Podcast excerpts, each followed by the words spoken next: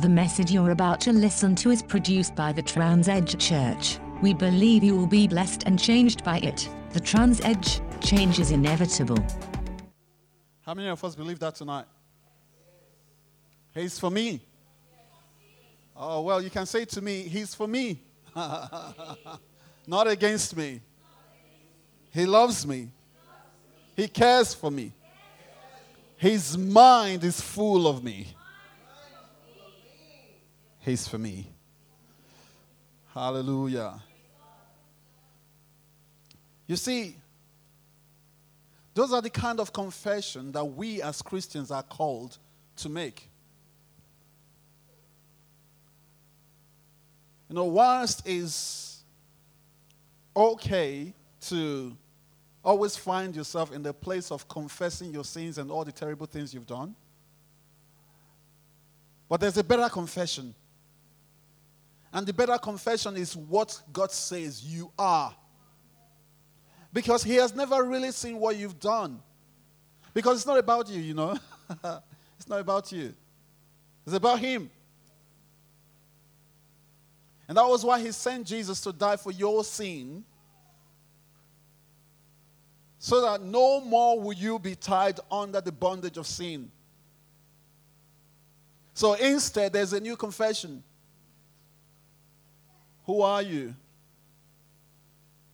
Whose are you? To whom do you belong? I'm born of God. Greater is He that is in me than He that's in the world. You see, that's my new confession. And until you recognize that, you'll be living in a whole different dimension, in a different set of rules. You'll be living under a different set of rules. And those rules are the set of rules you used to work under, which was the law of Adam. You know, um, the, the, the law of sin and death, the law that tied Adam down. But today it's different. Because Jesus, who is and was the last Adam, got rid of that so that you can come into the promises of God. So no longer would you be held bound by sin anymore because you are a child of God. You belong to Him. I'll say that again if you mean it. I belong to Him. I belong to God. And one more greater is He that is in me than He that's in the world. He's greater. He lives in me. He loves me. Oh, come on. He loves me. All right. He loves me.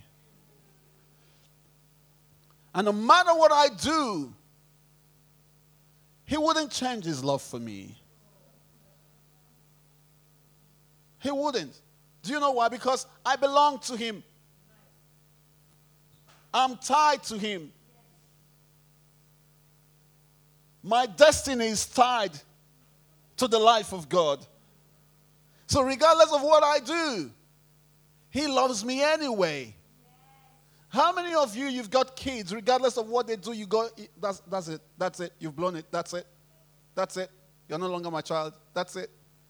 You know, at times, as terrible as you are as humans, right? After a few days or a few weeks, especially the, the really wicked ones, they take one week. Okay? After a few weeks, you call them and go, hey, how are you? I just want to check how you are. Regardless of what they've done to you, you still know that that's my child. They may have stolen lots of your money, but if you hear of, you know, anything that's happening with them, your heart will go. You know, you just feel, God, what is going on? Whether or not you're in talking terms, you still find yourself praying for them. So, and that's just you as humans. But how much more God? He says, I have loved you with an everlasting love. I have loved you with an everlasting love. A love that never dies, he says. Isn't that what it means by everlasting love? A love that never ends. A love, regardless of what you do to it, is still very functional. I have loved you. I have loved you. I have loved you. And if that has never sunk into your spirit, let it sing tonight. He says, I have loved you with an everlasting love. I've loved you. So, regardless of what you do, and you see, that's why at times some of us kind of lose sight of it and then we just go on and do some stupid things. But then the Holy Spirit comes back and goes, Hey, what's up? You go, Oh, sorry. I'm sorry, God. And say, It's okay, come back home. And the, and the part that gets me all the time is the fact that the prodigal son left the house, counted his father for dead. To him, his father was dead to him. He said, but the Bible didn't say that. No, by implication, what he did said that. Because you cannot share your inheritance while you're still alive. You cannot share your property to your children while you're still alive. But he went to his father and said, Father, hey, I'm done with you. I don't like you anymore, like that woman. I don't like you anymore. Okay?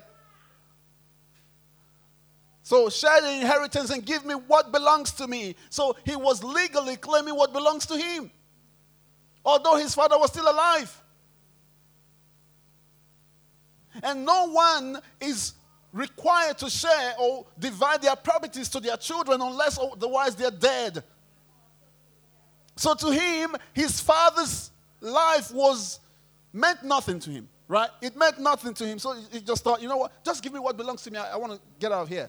So his father shared the inheritance and gave him what belonged to him. So as far as that boy was concerned, his father was dead to him. And to be honest, you know what? He left never to come back. What am I still doing here? I'm gone. Gone for good. And coming back. So everything you think would ever be mine when you die, calculate it and give it to me today. So it was calculated and it was given to the boy. The boy walked away. But you see, from the very, the very day the boy went away, the father looked forward to him returning back home. So even when he went and did all the terrible things, what happened? The day he was coming back home and thought, you know what, I'm just going to swallow my pride. I know this is shameful, but it's okay. It was worse where I'm coming from. That I have started to eat, you know, uh, pig's food. You know, no one is willing to hire me anymore. All my inheritance, my property, it's gone, done, dusted. But I'm going to go to my father because I know even the servants at my father's house, they still have three meals a day that they eat and they still they are still satisfied. But here here I, I am still suffering. I, I don't know what is wrong with me. I've got to go back home. I've got to go back home. And said, I'll go to my father and I'll say to him, Father, I know I've not only just sinned against you, but I've also sinned against heaven because as far as I was concerned, you were done. So I'm no longer worthy to be called your son. So he, was, he wrote this poetic line out, right? And started rehearsing it. I'll go to my father and I'll say unto him, Father, I've sinned against heaven. I'm not sure how many times he recited it so that he doesn't get it wrong. You know, he, he kept doing it. I will say to my father, Father, I'm not sure how many of you are there right now where you feel like things have been done and terrible for you, and because it's because of your uninteresting walk with God, and you're thinking, I want to come back home. I want to come back home. I want to recommit. You know, at some point you, you're thinking, should I raise my hand again and accept Jesus again? Because you're no longer sure of your salvation. How many of you have been there that at some point you've not been, you're not sure of your salvation? But he says, I've loved you with an everlasting love, an unending love. So whether or not you are sure, God is greater than your heart. He's greater than your mind. You see, our mind holds us down, but God is greater. He loves you anyway. Regardless of how you feel and how you think, He loves you anyway. It's just like that child who felt like, well, I don't deserve Christmas gift this year. And all of a sudden, everyone is opening their gifts. And then there was still one gift left, and he's thinking, Whose is that? I know it's not mine. I know it's not mine. And dad goes, Just open it. And then, lo, he opens it and his name was written on it. He goes, But I, I, I don't know. It's not supposed to be mine. I said, But you're still my son anyway. And I buy gifts for all my children. And you're still my child, although you're a silly one. So this young man kept repeating and reciting. He didn't want to get it wrong this time because he felt any wrong thing, probably his father would not even listen to him. Father, I've sinned against heaven and before you, and I'm no longer worthy. Do you know he was telling the truth? Because he was no longer worthy to be a son. He didn't have a father anymore. In fact, probably when they've asked him wherever he was to say, Where are your parents? Say, my, my father is dead. Because as far as he's concerned, his father was dead to him. So whatever happened to the old man, he didn't care until when things became too difficult for him. And he says, I'm going back to my father. You know, at some point you remember you have a father. You know, at some point you just have to remember, you know, I, have got a father. I've got someone who, who's always got my back. Regardless of how far you've gone, never, re, ne- never forget to look back home. There's always a place you call home. There's always a one you always call father. So when your father and your mother forsake you there, I will hold you up. I will hold you up. And then while he was still coming, I was still coming. The prodigal son, they called him, he was still coming to his father, reciting. And all of a sudden, he looked up and saw an old man running towards him. That's my dad. And before he could think twice and remember all he has been reciting, his father came and hugged him. My son is a father. And then he still made the statement I'm no longer worthy to be called your son. Please take me as one of your hired servants. You know what his father's response was to him? Nothing. He didn't comment on that. He turned back to his servant and said, Hey, go bath him, put on put on him my robe. And he gave him his ring, his signet ring. And his signet ring stands for authority. In other words, you're restored back, my son. You're restored. And he said, Hey, it's party. It's not Christmas. It's not Easter. But hey, my son who was dead is now alive. Come on, call everyone. Let's have a party. Do you know how much God celebrates you every day? Think about it. The stupid one, the silly one who went away and came back, God celebrates him. How much more the one who never left?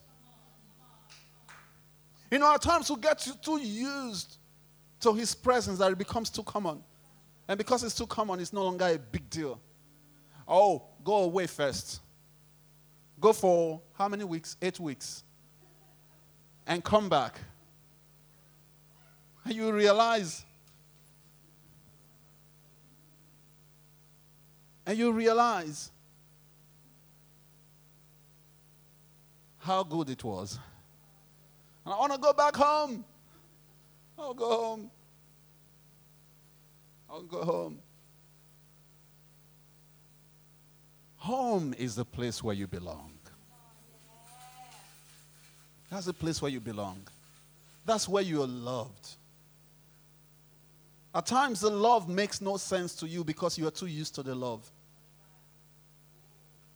But get to remember how you first came to Him. He loved you anyway. How dirty you were when you first came.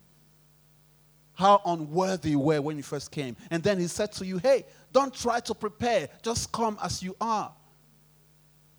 Come as you are. And you walked in and say, I've accepted you. Clean up the table. Sit him down. Put a crown on his head. From today, you're no longer just Martin, you're King Martin. So he made you a king from the very day you stepped in. Not because you were born into authority, but he qualified you to be an authority in his presence. I am who you say I am. I'm chosen. Peter was telling the church, he, he, was writing his letter. He said, You are a chosen generation. Do you even realize that? Some people call themselves Generation X, Y, and so on. And then millennials. And the generation unknown. But out of all these, God has called out for himself a chosen one, chosen generation. He calls them a royal priesthood, and holy nation, a peculiar people. Peculiar. Peculiar. A holy nation. And you became holy not because of what you've done. You know, when it comes to holiness, it's always a mindset. And you're thinking, oh, I don't feel holy today. I don't look holy today. God, oh, please. And you think it's how much you pray for forgiveness of sin that, that reverts you to holiness. No. Holiness is not yours to become, holiness is yours to live. Are you still here? I felt I just lost you. Okay. Holiness is not what you become, holiness is who you are. Do you know why? Because you belong to Him. And no one ever comes close to God unless it's holy enough. But He says, We are God's own. We belong to Him. So, by implication, we must have been made holy. We must have been made righteous to even come close. Don't you get it? So don't try to work it out. It's already worked out. He's already planned a life for you and a path for you that you can walk in. He said, You are God's own workmanship. In other words, you are the work of His hands. He already planned the life that you will live. And He's put you back on it so that you, we can walk in it. I like Psalm 23.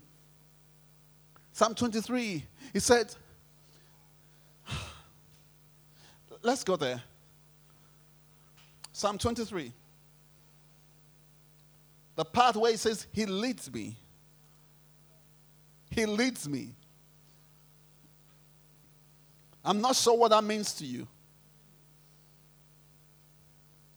Verse 3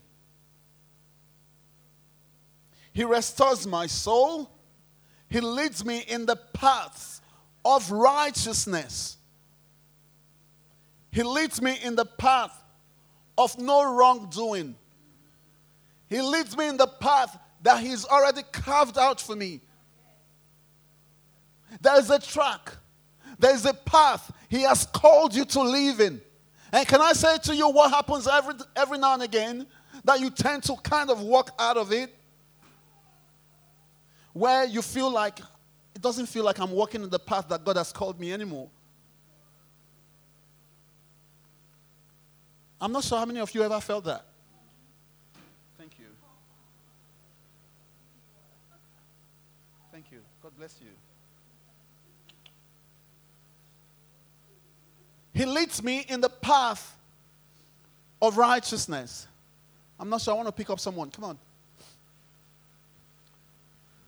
Look at it this way. Now, this is a path that is set for a Esosa. Okay? Eva is there. Eva is going to call, right? And I'm using Eva not just because she's your daughter, but let's say she's the one that gets your heart. You know? And there are so many things that gets our heart these days. Okay? It could be your job. It could be, uh, you know, some other things outside of God's, God's will or God's plan for you. Okay? It could even be your school. So many things get to your heart. All right? But God has called you on a path, on a journey. Now, as you're walking, come with me. As you're walking, then you hear Eva calls. What do you do? You turn around and say, Dad, take me. And you want to. But here, this is what God does He leads you in the path of righteousness. He redirects your focus so that you can stay the path. He knows there are distractions, but He helps you to get back on the path of righteousness. Do you know why He does that? For His name's sake. Not so that you can be called a champion, but so that people can look back at Him and go, he's really the child of God. You know, whenever people call you a child of God, he gets the glory. He gets the glory. And that's all he's about. So he will bless you, not so that you can remain happy, but for him to get the glory. Because he knows when he gets the glory, that's your glory. He gets the glory. Thank you. First John.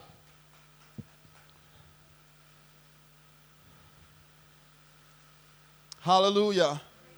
I am who you say I am. I'm chosen. I'm not forsaken. I am who you say I am.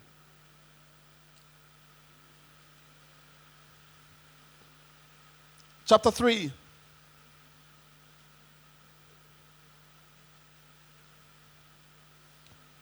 Verse 19 and 20 and 21. Are we there? First John chapter 3 verse 19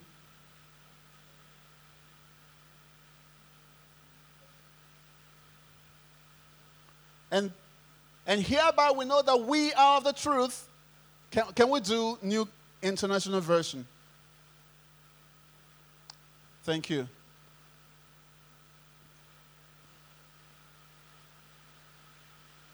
Are we here together? All right, he says, This is how we know that we belong to the truth and how we set our hearts at rest in his presence. What does that mean? How we set our, our hearts at rest in His presence. So we kind of arrest our mindset from hovering and we set it at rest in God's presence. And here's what it says For if our hearts condemn us, we know that God is greater than our hearts and He knows everything.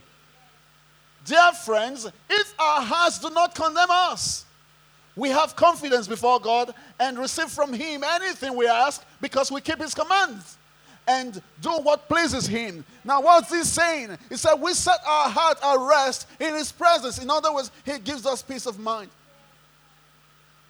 Said, Regardless of what you do, if your heart condemns you, you see, God is greater. He's not the one who condemns you. You see, at times you ask for forgiveness of sin and say, oh, God, please forgive me. I've done so much. Can I say to you, how, how, how do you pray for forgiveness of sin? How do you pray? How do you pray? I repent. I repent. And Lord, forgive me. I've done this and I've done that. I'm really sorry. Forgive me. How many of you, I'm not sure about you, but me, I'll tell you, every time I pray for forgiveness of sin, at times I stand up and walk away and I still feel very guilty.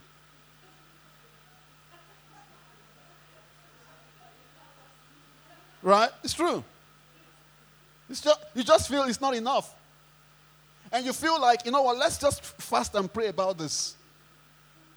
At times you just feel like there's so I've got to do something that's really worth it. And that's what they call penance.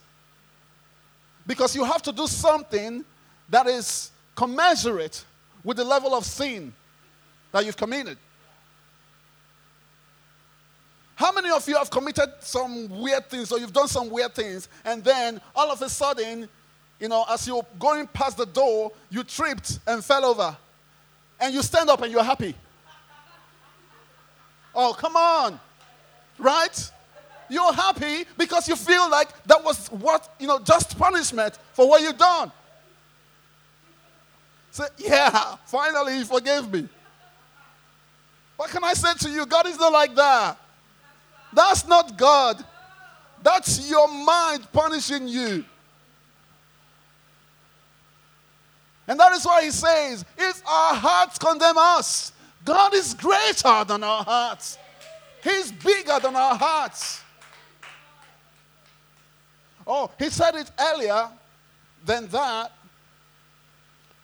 First John 1, I think verse 9. All right.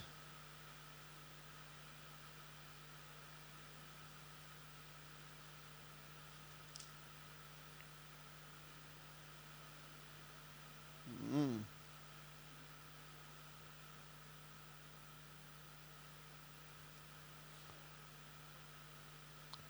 You know how it says that if we ask for, for forgiveness, He's faithful and just to forgive us our sins and to cleanse us from all unrighteousness? Mm. So He's faithful and just to forgive us and to cleanse us from all unrighteousness. To cleanse us from all unrighteousness. All unrighteousness. So, whenever we pray, He's faithful, He's just. He's not going to trick you to say, uh, Yeah, I'll forgive you, but until you do that. No, no, no. He's faithful to His promise. If you ask, so it's not about how you ask, it is, Have you asked? You know, you can be sitting right there and just go, Lord, I just remember that thing that I did. I'm so sorry. Seriously, I'm sorry. And at times, some smiles are coming out of your face, and then your mind is saying, and you're even smiling. But that's your mindset telling you, and you're even smiling. So you don't mean it. But God gets it. You know, oh no, how can I say this? I wish I could speak to mature people in the house today. As in, I'm not talking about, I'm not talking about age maturity, I'm talking about Christian maturity. Do you know? Oh God. Ah. Are you sure? All right.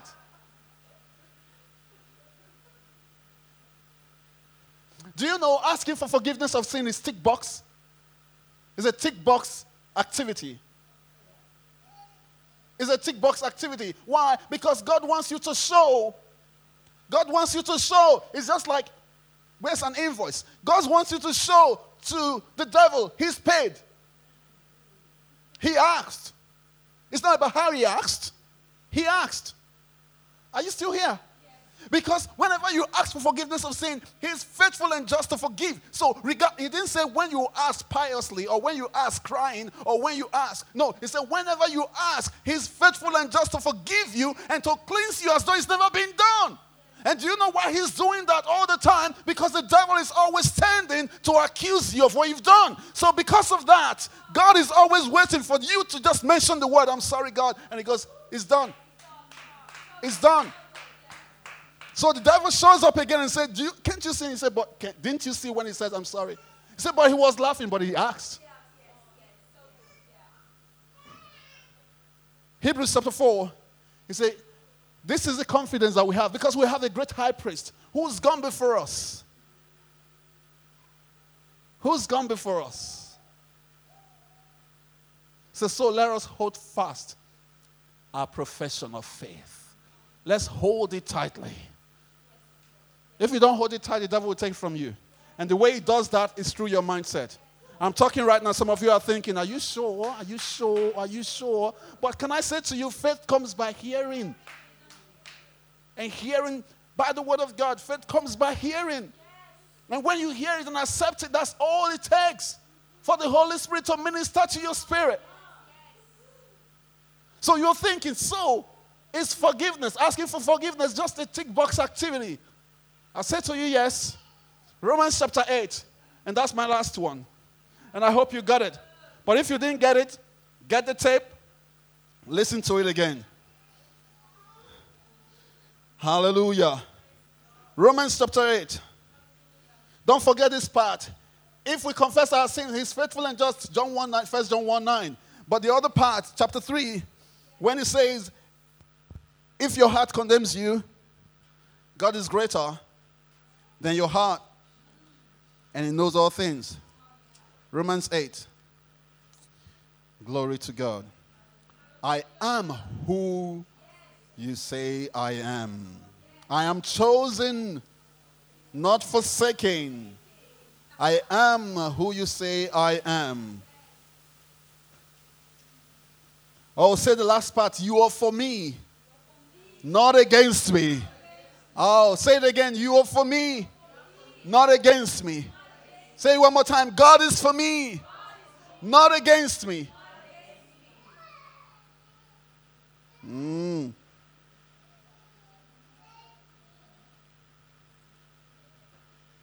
Romans chapter 8. Hmm.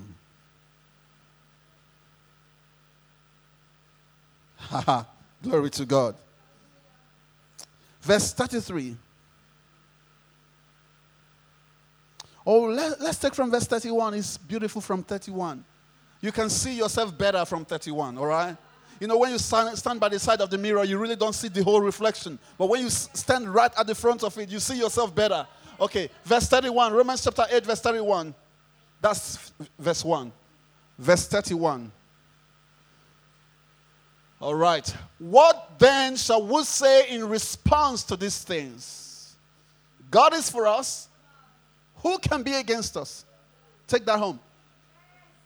God is for me. Who can be against me? Who? And then he says, He, and who is this He here? God. He who did not spare his own son. And some people stop there and go, He did not spare his, his son. So if he didn't spare his son, why would he spare me? No, that's not what he's saying. Read it all up. He who did not spare his own son, but gave him up for us. So, just to get my attention, just to get me to remain as his child, he gave up his best for me. And he says, How will he not also, along with him, along with Jesus, graciously give us all things? Okay, go on. And then he says, Who will bring any charge against those whom God has chosen? Are you chosen? Are you sure you're chosen? Oh, you're not smiling about it. You're frowning. Can you turn your frown upside down? Come on. It's true. Because until you start getting excited about God's word, you find yourself struggling to accept it. And that is why the devil will always come and get you right at the point where you've committed whatever you've committed. And he will hold you down until you realize God's truth. Jesus said in chapter 15, John, he said, The words that I speak unto you has made you clean. That's all he says. The words that I'm speaking unto you have made you clean. All right. So he says, Who will bring any charge against those whom God has chosen? Now follow this point. And I love Paul. He he he he does some beautiful argument. He said, It is he, it is God who justifies. So, in other words, he's saying God does not condemn. It is the one who justifies, who makes everyone just, as in righteous. Okay? It is God who justifies. Then, by elimination, process of elimination, all right, he asks a question Who is the one who brings charges against God's own chosen people? Now, there are, there are a few of them, all right, that has the authority to do that God. The next one is Jesus. The next one is the Holy Spirit. And the next one is the devil. Okay? So, these people, the Trinity and the defeated one, have the, the power to bring charges against anyone. And he says, Who is the one that brings charges against the one God has chosen? Now, by process of elimination, he eliminated God first. He said, Because it's God who justifies. So God is taken out of the equation. So he's left with three other people. All right. He said, Then who then is the one who condemns? And he says, No one. Why? Because Christ Jesus, who died more than that, who was raised to life, is at the right hand of God and is also interceding for us. So if he's interceding for us, why will he be condemning us? So by process of elimination, Jesus is taken out of the equation. Now, if you roll backwards, he said, by his spirit, we call him Abba Father. He said the spirit also makes intercession for us with groanings that are too deep for words. So, by process of elimination, the Holy Spirit is taken out of the equation. So, God is the one that justifies. Jesus is the one that died for us and is still intercede for us. And the Holy Spirit intercede on our behalf to the Father and helps us to call him dear Father. Now, he's saying, so if Christ died for us and he's also set at the right hand of, of God the Father, go ahead interceding for us. And then he said in verse 35, Then who shall separate us from the love of Christ? Shall trouble? Can you realize, did you realize that he didn't mention the devil's name? Do you know why? Because he's already defeated? He doesn't count. He doesn't count. He's defeated already. So he, he comes back to the natural things that normally affect you because of your mindset. All right? He says, shall trouble or hardship or persecution or famine or nakedness or danger or sword. As it is written, for your sake we face death all day long. We are considered as sheep to be slaughtered. And he went ahead, no, in all these things, we are more than conquerors through him that loved us. We are more. We are more. And I've explained that so many times. What is, what is it to be more than conqueror? And I always make this analogy, right? About Mike Tyson or a boxer or whoever who fights, you know, for, you know, for money or whatever. And let's say, let's use Mike Tyson for, for example. I'm not sure if he's married or have children, but let's just assume, for the sake of this analogy, that he's got a wife, a loving wife, and, and kids who love him. The wife and the children never go to the, to the boxing ring. They never. But tell me, who gains the benefit of the fight? The wife and children. Why? Oh, forget Mike Tyson, Roger Federer. All right? Roger Federer. His wife is sitting right, you know, on the grandstand. Whether or not she's there, it really doesn't matter. Do you know that? It really doesn't matter. But she's just there. I, whether or not she's frowning or crying or doing whatever, it really doesn't matter. But whenever Roger Federer finishes playing, who enjoys the benefit of that play?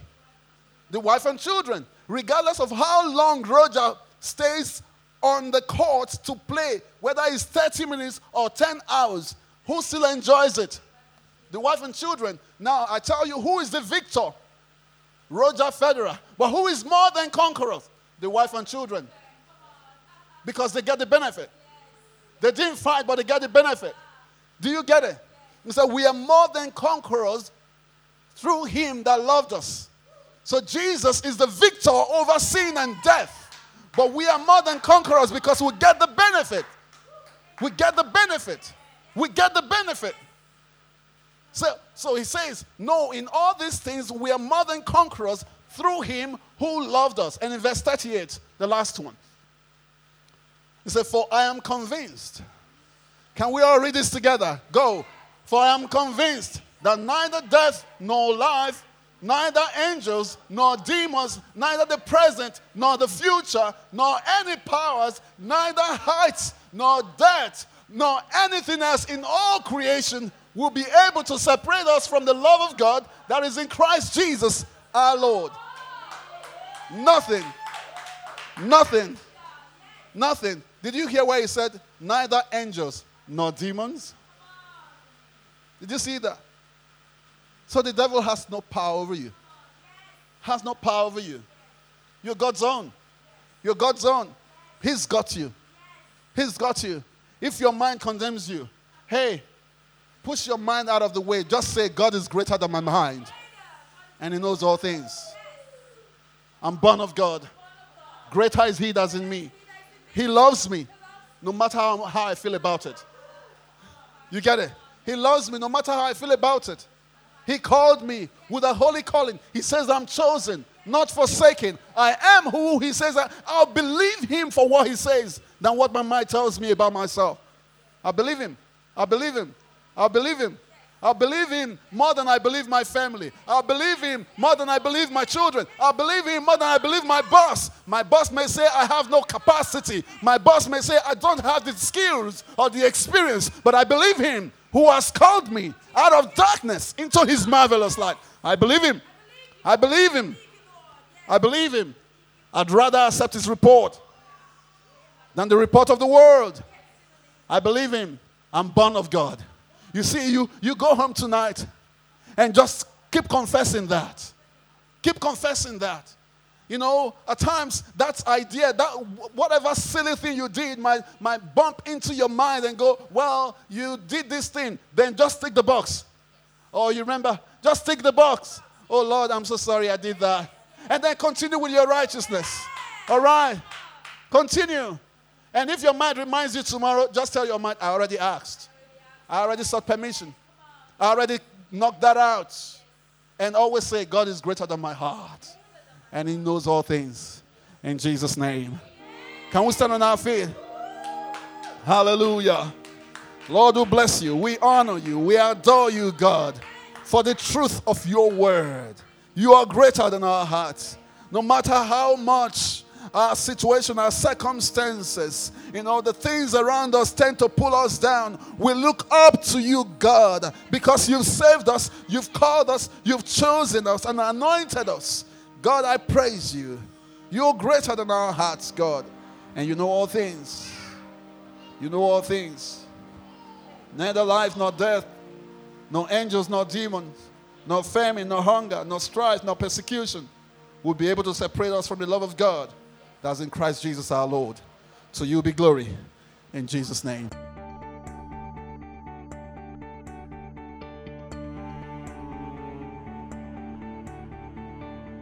The message you've heard was produced by the Trans Edge Church, and we hope it has inspired you. For more information, please visit our website, www.thetransedge.com, or you may contact us by email to frontdesk at thetransedge.com.